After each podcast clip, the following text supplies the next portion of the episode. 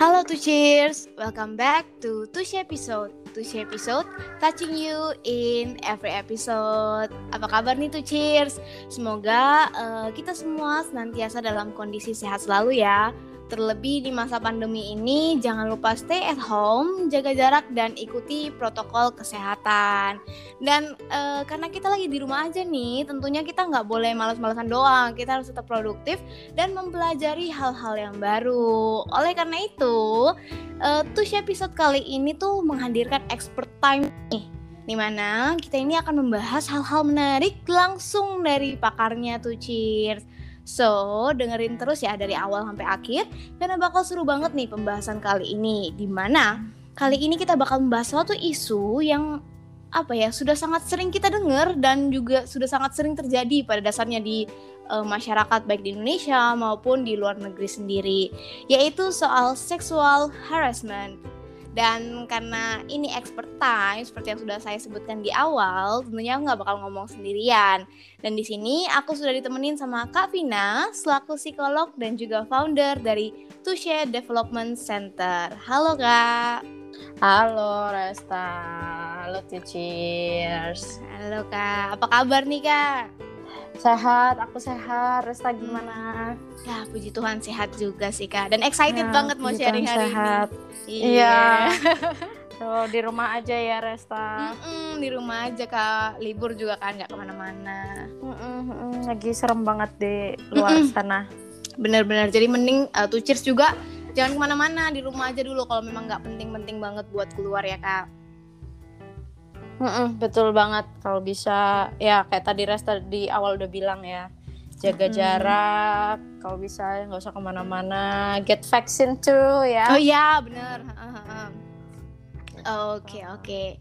Nah eh, kan Kak Vina nih selaku founder dari Tushe nah Tushe sendiri eh, dekat-dekat ini ada upcoming event apa aja nih Kak? Mungkin boleh promosi Oke, boleh ya iklan dikit ya di awal ya. Terus ya lagi ada brand ambassador buat teman-teman yang pengen tahu tentang mental health lebih dalam melalui Tushe gitu. Juga nggak cuman pengen tahu aja tapi juga uh, membagikan pengetahuannya dengan teman-teman yang lain gitu ya. Bisa join Tushe Ambassador. Mungkin lebih jelasnya bisa cek di Instagram @tushe_id Terus sama kita pasti ada reguler webinar gitu ya. Tiap bulan hmm. ada webinar gitu. Cuman aku agak lupa precise-nya tanggal berapa dan topiknya apa. Langsung cek aja ke IG at ID ya teman-teman. Oke, siap. Abis dengar podcast ini langsung cek Tushi ID di Instagram. Yes. Oke, thank you so much sebelumnya ya Kak Vina udah mau sharing hari ini di Expert Time. Thank you juga, aku udah diajakin ngobrol. Oke, okay, kita langsung aja masuk ke pembahasannya kali ya kak. Karena udah nyebutin berapa kali tadi ya seksual uh, harassment tadi itu, mungkin uh, boleh nih kak Vina jelasin dulu sebenarnya seksual harassment tuh apa sih? Oke, uh, seksual harassment itu pelecehan seksual ya kalau kita bahasa Indonesianya pelecehan seksual dan ini adalah kegiatan atau aktivitas seksual yang tidak diinginkan, tidak dikehendaki dan ya mengganggu gitu untuk yang menerima. Jadi uh, poinnya, poin pentingnya itu adalah consent. Jadi uh, kalau kita mahasiswa psikologi kita tahu yang namanya informed consent ya. Jadi mm -mm. persetujuan gitu persetujuan. Nah sama uh, pelecehan seksual yang disebut pelecehan adalah yang tidak ada konsen atau persetujuan dari kedua belah pihak gitu. Hmm. Jadi salah satu aja gitu yang pengen atau pemaksaan gitu. Hmm. Berarti uh, dititik beratkan di tujuan antara kedua pihak itu ya kak cuma yes. satu setuju satunya nggak setuju nah mm -hmm. yang menariknya ini kan yang sering kita dengar tuh sexual harassment nah sebenarnya apa mm -hmm. sih bedanya sama uh, kalau kita biasa lihat juga ada sexual assault sexual abuse sama sexual violence itu bedanya di mana kak Oke, okay. kalau sexual assault itu penyerangan. Jadi biasanya dilakukan de, uh, dari pihak-pihak yang tidak saling kenal gitu. Jadi misalnya kita hmm. lagi jalan di tengah jalan terus tiba-tiba kita diserang terus kemudian uh, diperkosa kayak gitu. Nah, itu termasuk sexual assault, termasuk sexual abuse, termasuk sexual harassment gitu. Hmm. Jadi uh, apa namanya? tumpang tindih emang cuman uh, arahnya lebih ke beda-beda arah aja sih. Tapi sebenarnya sama. Tetap uh, sek- pelecehan atau perilaku seksual yang tidak ada persetujuan gitu. Kalau tadi sexual abuse itu biasanya terjadi uh, antara orang yang udah kenal gitu. Misalnya pacarnya atau orang tuanya gitu atau keluarga dekatnya kayak gitu. Jadi uh, abuse tuh sebenarnya kalau dari katanya kan penyalahgunaan ya jadi kita hmm. udah kenal jadi kita menyalahgunakan hubungan itu gitu ah. terus sama sexual violence sexual violence tuh kekerasan seksual gitu ya hmm. uh, ya mirip-mirip sih sebenarnya gitu yang kayak tadi ya kita diperkosa otomatis itu juga uh, apa namanya violence gitu kekerasan kayak gitu. Jadi ya hampir mirip cuman mungkin dipakai di eh, kondisi-kondisi uh, situasi yang berbeda-beda gitu. Seksual harassment ini uh, bisa tidak melibatkan kontak fisik. Jadi uh, misalnya uh, apa ya mm, catcalling gitu. Jadi hmm. atau siulan kayak gitu ya. Jadi nggak nggak harus kontak fisik gitu. Kayak kita melihat aja ada orang lewat terus habis itu ada yang siul-siul gitu ada yang cewek-cewek kayak gitu-gitu hmm. nah, ya, jadi nggak nggak harus fisik gitu kalau seksual harassmentnya Ah, berarti salah satu yang membedakan ini seksual harassment itu uh, tidak harus melibatkan uh, adanya kontak fisik. Nah, menarik banget karena yang tadi Kak Vina kasih contoh kan kayak catcalling, terus kayak goda-godain dan segala macam itu kan bisa masuk ke seksual harassment nih. Terus bisa hmm. juga ada uh, yang langsung kontak fisik. Nah, sebenarnya seksual harassment itu ada jenis apa aja sih nih? Uh, ada jenisnya apa aja? Oke, okay. uh, eh, jenisnya ya, jenisnya itu ada yang fisik dan non fisik gitu.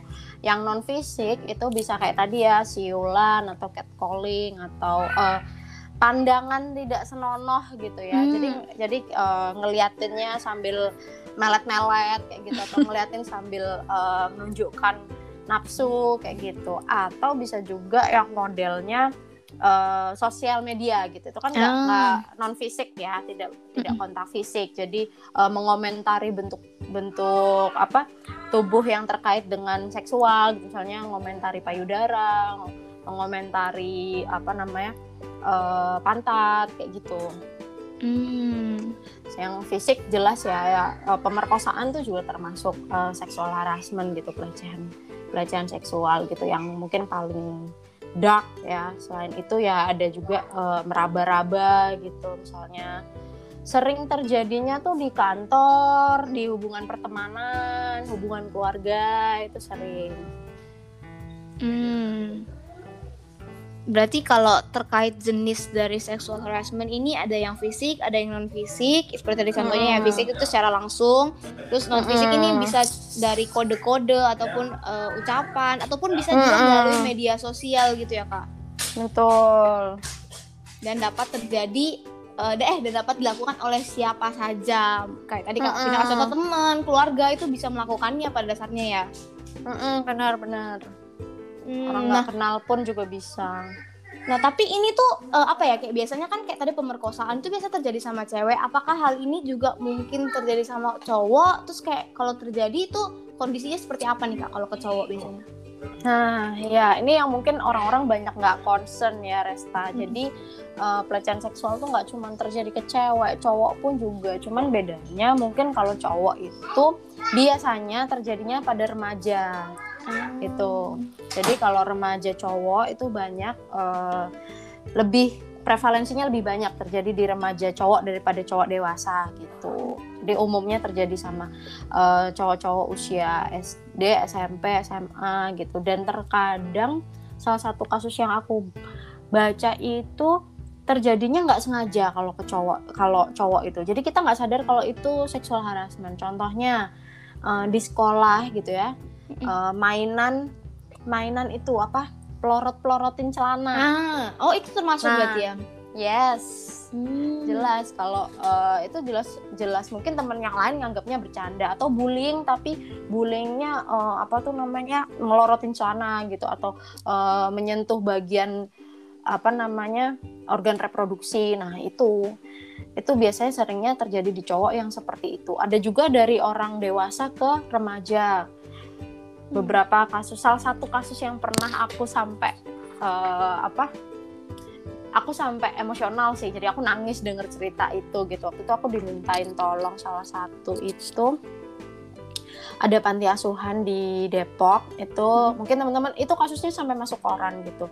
Jadi dia panti asuhan isinya cowok semua dan yang melakukan uh, seksual harassment bahkan sampai seksual abuse itu adalah um, brothernya jadi itu hmm. uh, Katolik gitu ya panti asuhan Katolik dan itu berada jadi sesama laki-laki ke anak-anak panti asuhannya yang mana itu masih usia SMP, SMA, SD kayak gitu. Itu aku uh, di titik itu aku nggak bisa memposisikan diriku sebagai psikolog sih waktu aku kayak sampai nangis gitu karena ya banyak banget 80 80 atau 50 orang gitu pokoknya banyak banget korbannya hmm. gitu jadi ya sama cowok juga bisa gitu nggak cuman nggak cuman cewek. Memang prevalensinya lebih banyak cewek gitu tapi cowok juga bisa dapat seksual harassment. Dan bahayanya uh, biasa seksual harassment ke cowok ini dianggap bercandaan gitu ya kak? Kayak betul. nggak dianggap uh, penting untuk diatasin betul. gitu ya? Yes. Hmm. nah kan apaan sih? Kan sesama cowok. Gitu. Nah, sih, nah kan itu. cowok-cowok biasa aja kali kan kita cowok kayak gitu seringnya stigmanya hmm Nah, itu yang harus berusaha diatasi ya stigma-stigma seperti itu. Nah, mm-hmm. tadi kan kayak Kak Vina cerita ya, Kak Vina sempat ke panti asuhan yang Depok tadi itu terus ketemu berarti cukup banyak ya korban seksual harassment itu uh, di panti itu. Nah, kan Kak Vina ini sebagai psikolog kalau Kak Vina tuh sebagai psikolog tuh apa yang biasa Kak Vina lakukan untuk mengatasi itu? Lalu kira-kira kalau kita orang awam yang bertemu sama korban seksual harassment ini apa sih yang kita lakuin? Soalnya uh, biasanya ya kalau masyarakat apalagi kalau korbannya ini cewek misalnya hmm. ceweknya ini perkosa kan ujung-ujungnya ceweknya bilang ah mungkin kamu pakai baju seksi atau hmm. uh, kependekan tuh roknya atau apa malah victim blaming kan nah, itu gimana tuh kak?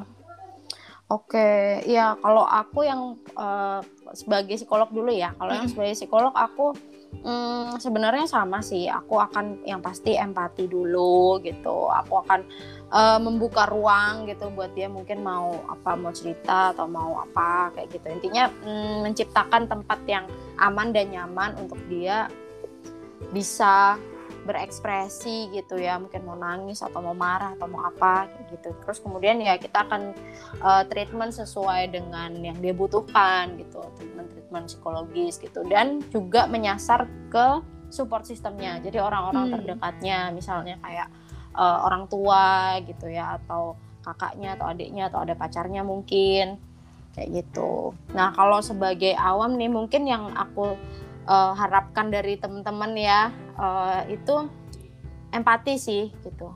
Jadi um, empati itu udah more than enough gitu buat mereka. Nggak usah ngejudge nggak usah ngasih stigma kayak tadi ya uh, victim blaming. Lu mungkin keluar malam-malam lu sih pakai baju seksi kayak gitu kan. Terus atau uh, apa namanya dan stigma-stigma lainnya kayak gitu. Nah, itu please stop gitu. Just open your hand for them gitu kalau ada teman kalian gitu. Jangan-jangan juga ini sering ya common mistake-nya adalah dipaksa cerita, hmm. dipaksa lapor kayak gitu. Hmm. Atau nah yang seringnya tuh kita sebagai teman dipaksa cerita gitu ya. Hmm. yang sering hmm. aku temuin kayak hmm. uh, ayo cerita dong gitu. Cerita uh, itu itu please nggak usah dipaksa gitu. Di saat hmm. ada saatnya mereka juga mungkin masih shock gitu dan nggak bisa cerita dan bahkan mungkin kalau cerita nangis gitu atau kalau cerita makin membuat mereka sakit gitu ya. Makin makin keinget kayak gitu. Jadi ya ya udah gitu just be there gitu. Butuh apa aku bisa bantuin apa gitu. Itu salah satu bentuk empati gitu. Hmm. dan jangan apa ya sering juga yang terjadi itu gini iya aku tahu rasanya gitu. Padahal kamu nggak pernah diperkosa gitu kan. Nah, misalnya ya di case di case diperkosa gitu misalnya. Kayak I know what you feel I feel you. Kayak nggak perlu juga berkata-kata manis gitu. Kayak ya udah gitu apa yang bisa aku bantu gitu. Kalau butuh aku kabarin gitu. Aku uh, aku usahakan gitu. Kita juga nggak perlu menjanjikan kayak oh aku pasti bantu kamu kamu butuh apa butuh lawyer butuh polisi butuh apa. Nggak nggak perlu gitu. Ya udah hmm. just be there gitu. Kalau butuh kabarin ya gitu. Aku bisa bantu apa? Aku nggak ngerti. Aku harus ngapain? Jadi kalau ada apa-apa bilang aja gitu. Nggak usah sungkan nggak usah nggak enakan gitu. Jangan jangan kita ngejudge terus minta minta mereka uh, me, me, me, apa memilih jalan untuk mereka gitu ya. Padahal mereka hmm. ya bisa milih hmm. jalan sendiri. Jadi kayak lo tuh harus lapor polisi pokoknya gue akan laporin ke polisi gitu. Atau gue akan kasih tahu orang tua lu. Nah, kadang tuh iya mereka tuh nggak butuh itu gitu loh. Mereka tuh butuhnya hmm. dipahami gitu kan. Butuh ditemenin sesimpel itu sih. Butuh ditemenin gitu. Karena nggak ada orang yang pengen sendiri ya gitu meskipun mm-hmm. orang pengen break gitu okay, aku pengen break dari gitu tapi uh, sebenarnya mereka butuh untuk ditemani hal yang lain gitu. Jadi bukan ah. benar-benar butuh sendiri. Nah di situ mungkin mereka butuh sedang nggak butuh ditemenin kamu tapi butuh ditemenin musik atau ditemenin mungkin mau berdoa gitu ya. Beda-beda gitu kebutuhannya. Jadi jangan decide their life gitu. Jangan kita hmm. menjadi menjadi judge buat mereka kayak gitu sih. Hmm. Berarti kalau misalnya tadi kan kak Vina bilang berarti kita jangan sampai kita yang menentukan nih apa yang akan dia lakukan hmm. selanjutnya apakah itu termasuk kalau misalnya kita ajak um, misalnya teman kita nih um, menjadi korban terus kita mau ajak ke psikolog mungkin biar hmm. lebih bisa memahami itu salah juga atau gimana tuh kak balik lagi uh, kita bisa menawarkan opsi Resta. Jadi misalnya hmm. kamu mau kamu mau ngapain aku temenin, mau ke polisi, mau ke orang tuamu atau mau ke psikolog atau gimana. Tapi tetap mereka yang decide gitu. Hmm. Oke, okay, aku mau ke psikolog aja atau enggak uh, enggak dulu deh aku di rumah dulu gitu atau uh, enggak usah nanti aja kayak gitu. Kita boleh ngasih opsi hmm. gitu. Kamu sekarang mau ngapain?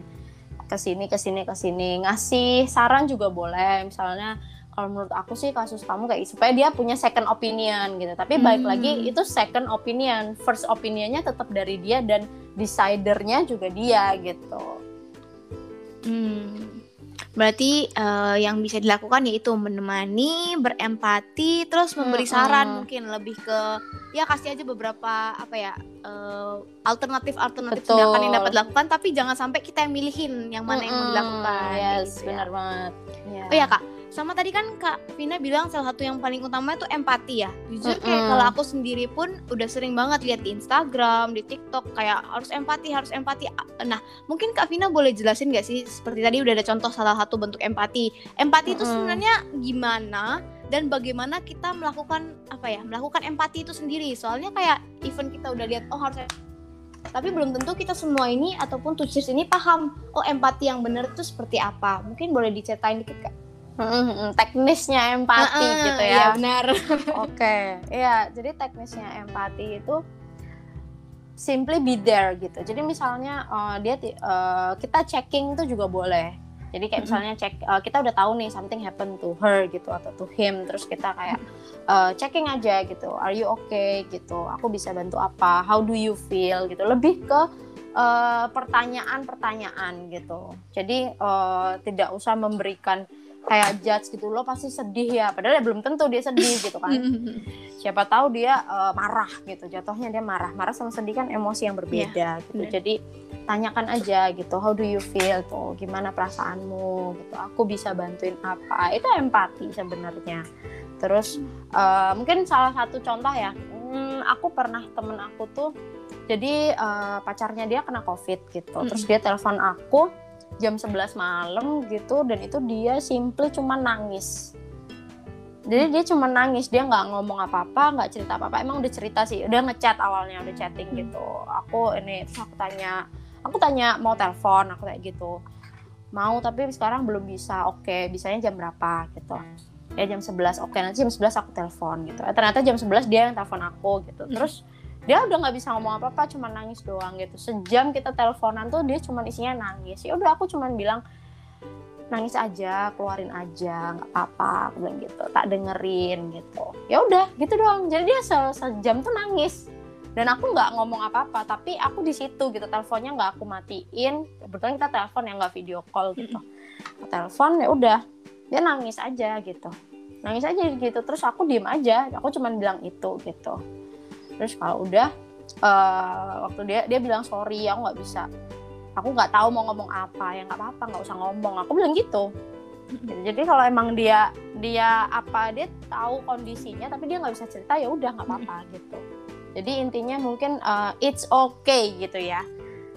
State itu gitu. Kalau misalnya kalian uh, belajar empati sama orang lain it's okay gitu. Jadi apa pun yang mereka rasakan terima dulu dan uh, buatlah bersama kalian itu tempat yang aman dan nyaman. Jadi ya it's okay gitu. Dia ngerasa misalnya uh, teman kita cerita gitu kok aku nggak marah ya sama pacarku? Aku digituin misalnya. Mm oh ya udah it's okay gitu. Kalau kamu nggak ngerasa marah gitu.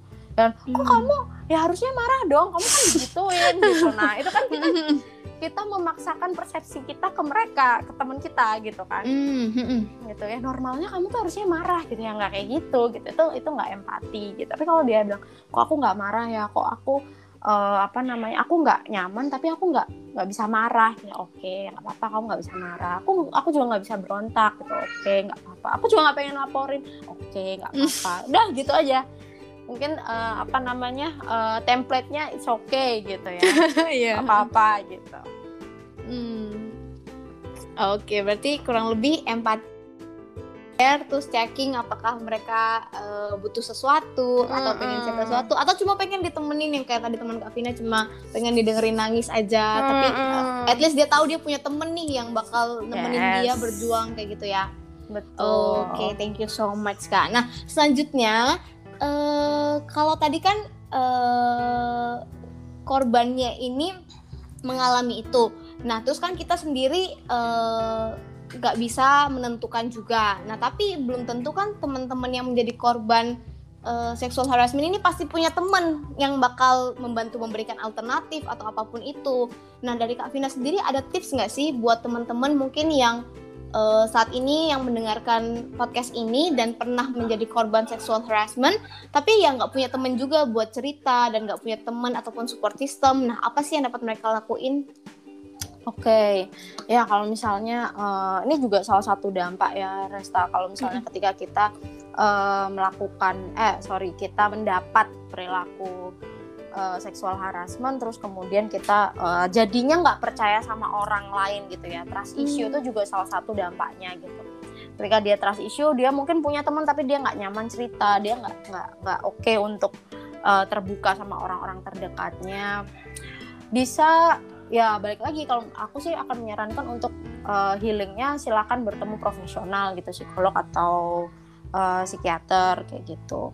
Tapi kalau memang bener-bener nggak bisa gitu ya atau mungkin terbatas satu dan lain hal hmm, self expression. Jadi misalnya kamu merasakan uh, oke okay, uh, banyak yang kamu pendem gitu ya kamu tahan misalnya. Ditulis aja entah diketik hmm. atau make a record lah voice notes boleh uh, apa ngetik boleh uh, blogging juga boleh vlogging juga boleh apa pun itu. Yang penting uh, keluar dari kepala dan hati gitu ya hmm. keluar dari dalam dirimu. Jadi kayak let's say kayak ditumpahin dipindahin ke tempat lain gitu. Nah tempat lainnya itu bentuknya ya bisa dari apa misalnya kalian nulis terus habis itu diremet-remet terus dibuang gitu atau apalah. Pokoknya ekspresikan dirimu seadaptif mungkin gitu. Teriak di bantal nangis di bantal kayak gitu. Kalau bantal kan hmm, kayaknya nggak nggak nggak destruktif ya. Mm Uh, poinnya tuh poinnya adalah ketika kita self expression ya kita mengekspresikan diri itu um, batasannya cuma tiga. Tidak merusak diri sendiri tidak merusak orang lain tidak merusak lingkungan juga gitu. Jadi hmm. uh, kalau misalnya kita marah gitu ya ngelihat apa uh, di sosmed kita di di sexual harassment gitu. Banting handphone nah itu kan merusak HP-nya gitu kan. Atau apa mukul kaca kayak gitu. Itu kan merusak diri sendiri dan merusak kacanya kayak gitu. Jadi uh, sebaiknya hindari yang seperti itu gitu. Kalau cuma cubit bantal atau uh, ketok-ketok meja gitu. Mau menendang bola kayak gitu. Itu itu uh, self expression yang sehat. Gitu. Hmm.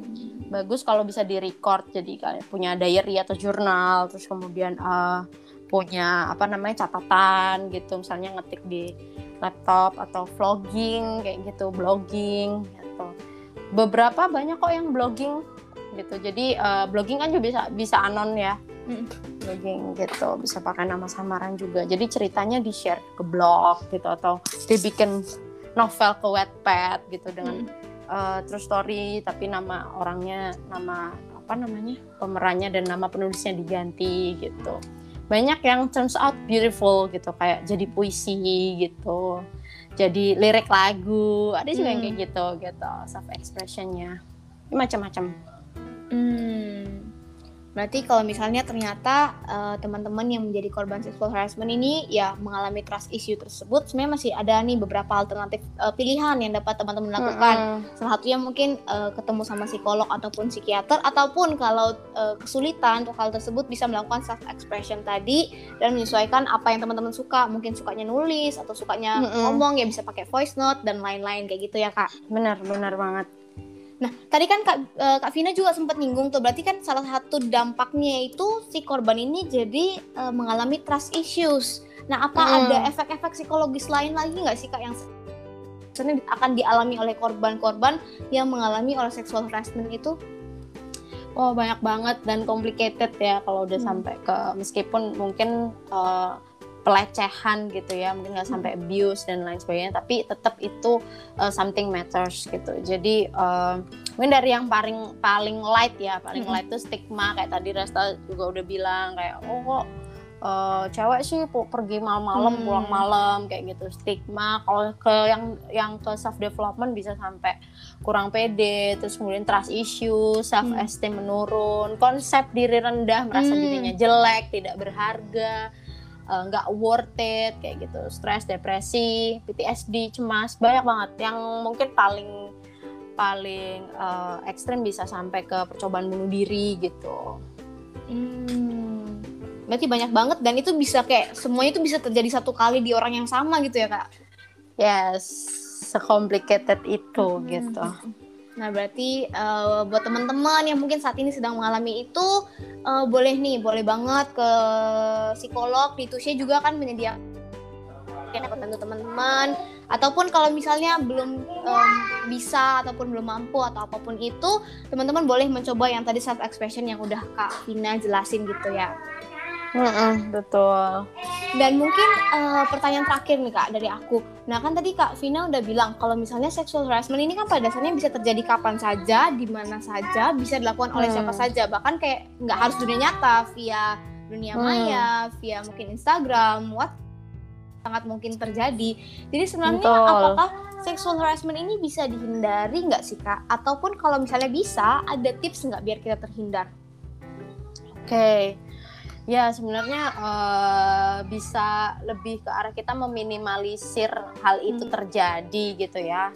Uh, jadi bener banget kita kadang nggak tahu gitu situasi dan kondisi apa yang bisa membuat itu terjadi gitu. Kalau uh, mungkin yang secara uh, non fisik dulu ya, yang secara non fisik itu ya pertama kita hati-hati dengan diri kita sendiri deh, jangan sampai kita uh, apa tuh namanya melakukan ini gitu melakukan self harassment eh, uh, seksual harassment ini gitu. Hmm. jadi biasanya biasanya ya uh, beberapa di beberapa kasus itu ada yang balas dendam modelnya Resta. Jadi misalnya hmm. uh, aku dulu ngapain gitu.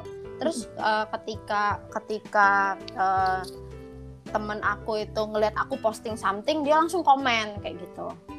Komen hmm. yang uh, arahnya ke seksual harassment. Jadi bisa jadi itu uh, balas dendam gitu kadang juga out of nowhere gitu ya. Emang mau cerita apa emang mau ngebully aja gitu emang mau hmm. melecehkan aja misalnya. Tapi ada juga yang motif-motifnya itu balas dendam gitu. Lo nggak inget dulu pernah giniin gitu. Hmm. akhirnya sekarang di akhirnya sekarang di itu. Jadi mungkin pertama uh, perilaku kita sendiri dulu. Hati-hati dengan perilaku kita gitu ya.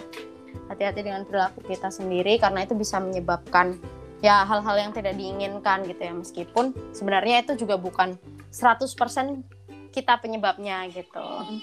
Terus kalau uh, yang secara fisik mungkin aku boleh bilang uh, hati-hati apalagi sekarang uh, zaman lagi susah gitu ya. Nggak cuma susah susah ppkm tapi kayak semua uh, kita semua sama-sama susah gitu hari-hari ini akhir-akhir ini gitu. Jadi mungkin uh, teman-teman bisa kalau mau pergi gitu ya itu kalau bisa ada temennya kayak gitu. Hmm. berdua gitu. Terus kemudian ya balik lagi uh, lewati eh lewati apa hindari tempat-tempat yang gelap gitu. Kalau kalian uh, waktu itu pernah salah satu tapi ini dulu ya sebelum ppkm gitu. Uh, teman aku itu lewat di salah satu kayak rumah kos kosan lebih tepatnya jalan kaki kebetulan kan kita di uh, kita kos gitu ya hmm. jalan kaki di depan kos kosan yang sedang dibangun gitu yang mana kalau dibangun ah. itu uh, ya sorry itu saya banyak kuli kulinya yeah. gitu dan ya itu uh, disiul-siulin gitu lah catcalling hmm. juga kayak gitu gitu nah hindari tempat-tempat yang seperti itu mungkin kalian udah tahu oh di warung depan itu uh, banyak bapak-bapak mungkin atau banyak orang-orang yang kita nggak kenal gitu lah kalau bapak-bapak jadinya gender ya. Ya dia orang-orang orang-orang yang kita nggak kenal gitu. Hindari hindari tempat-tempat yang seperti itu. Tempat gelap terus kemudian tempat yang uh, apa tuh namanya banyak orang yang kita nggak kenal. Kayak gitu. Loh oke. Okay. ada lagi kali kak? Udah sih itu aja mungkin uh, mungkin sekarang kan banyaknya yang terjadi non fisik ya yeah. gitu jadi kalau yang non fisik ya itu hati-hati sama perilaku kita. Terus kalau memang kalian uh, mendapatkan itu gitu segera ditangani gitu. Kalau bisa kalian segera cerita deh sama orang terdekat gitu yang kalian percaya gitu. Kalau memang nggak bisa juga ke psikolog lah gitu. Hmm. Oh tapi kak aku tertarik nanya lagi dikit soal yang tadi. Misalnya kalau misalnya kita menerima itu secara online, apakah mm -hmm. kita perlu untuk apa ya kayak menyelesaikan menyelesaikan apa itu kan suatu masalah? Apakah itu perlu kita selesaikan atau lebih baik kita diamkan saja? Atau bagaimana? Hmm nah itu itu balik lagi tergantung kitanya masing-masing ya. Ada orang yang uh, suka sosmed war gitu sosmed war. Jadi emang sengaja hmm. kita dikomporin hmm. sengaja kita dikomporin untuk rame untuk viral lah ceritanya gitu. Supaya rame gitu. Kalau dari aku uh, kita nyamannya kayak gimana sih gitu? Apakah kita nyaman dengan kita uh, apa namanya konfrontasi gitu ya? Apakah kita nyaman dengan konfrontasi? Please jangan kayak gitu dan lain sebagainya. Aku ngerasa tersinggung bla bla bla gitu. Atau uh, lebih nyaman untuk oke okay, selesai sampai di sini deh gue nggak mau urusan sama lu. Uh, dampaknya ke aku aku urusin sendiri misalnya kayak gitu. Hmm. jadi tergantung kita nyamannya kayak gimana gitu Oke oke, berarti balik lagi ke kita masing-masing ya kak. Kalau kita memang mm-hmm. pengen konfrontasi ya udah nggak apa-apa konfront aja biar kitanya juga lega mm-hmm. mengeluarkan. Kalau nggak ya udah berarti tinggalkan aja terus cari uh, pertolongan coping yang lain mm, ataupun pertolongan yeah. yang lain gitu ya. Mm-hmm. Oke, okay. thank you Walaupun so much. mau konfront in a good mm-hmm. way ya. Ah, gitu. jangan kita juga balas gitu kan sama aja kalau kita juga balas emang pak lu kepedean lu kecantikan kayak gitu gitu ya sama aja kayak gitu confront lah in a good Beres way. juga masalahnya ya, gitu ya. malah perang kan. Ya, oh, malah panjang. Oh, uh -huh. benar. Oke okay, oke. Okay. Nah mungkin dari Kak Vina ada closing statement nggak kak terkait uh, sexual harassment yang udah kita bahas hari ini? Oke okay, ya mungkin uh, dari aku yang pertama hindari stigma gitu ya. Kita yang awam mungkin yang nggak pernah atau uh, jangan sampai pernah lah ya gitu mendapatkan itu. Tolong teman-teman yang lain gitu jangan di stigma jangan jangan jaji gitu ya jangan ngejudge. Hindari uh, ngejudge dan stigma terus uh, empati. Dan kalau memang uh, kalian tahu salah satu teman kalian gitu ditemenin gitu. Dan kalau kalian ada yang pernah ngalamin hmm, segera diselesaikan luka batinnya atau dampak-dampaknya gitu supaya nggak nggak keterusan gitu gitu sih Hmm, oke. Okay. Thank you so much nih Kak Vina. Hari ini udah sharing banyak banget ya teman-teman. Mulai dari apa itu sebenarnya sexual harassment, bentuk-bentuknya, dampak-dampaknya, hingga tadi juga udah banyak banget nih tips buat kita mungkin yang punya teman-teman yang sempat menjadi korban sexual harassment juga tips buat teman-teman sendiri uh, yang menjadi korbannya. Semoga bermanfaat buat teman-teman semua dan thank you so much buat Kak Vina ya Kak. Thank you. Sorry kalau aku ada salah kata atau ngelebar ke mana-mana ya. Thank you, thank you. Thank you. Oke, okay, itu cheers. Mungkin uh, untuk episode kali ini sampai di sini dulu. Buat tuh cheers semua yang uh, pengen nih berbagi cerita, mungkin punya pengalaman tentang apa pun itu, teman-teman boleh lo klik di form yang ada di akun Instagram Tushy ID. Nantinya siapa tahu cerita tuh cheers yang bakal kita bawain dan tuh cheers berkesempatan untuk diundang ke Tushy episode. So, jangan lupa nantikan dengarkan expert time expert time di episode-episode berikutnya hanya di Tush episode. So aku Restalia, aku pamit undur diri. Um, thank you so much sekali lagi buat Kak Vina dan buat Tuchers yang sudah mendengarkan. Uh, don't forget to stay happy and healthy. Semangat buat kita semua. And see you on the next Tush episode. Tush episode touching you in every episode. Bye bye and thank you Kavina. Bye bye, thank you. Keren banget, sukses terus Dushe. Bye bye Resta. Thank you, Stay thank you healthy. Kak. Siap. Pamit ya. Ya, Bye thank bye. you.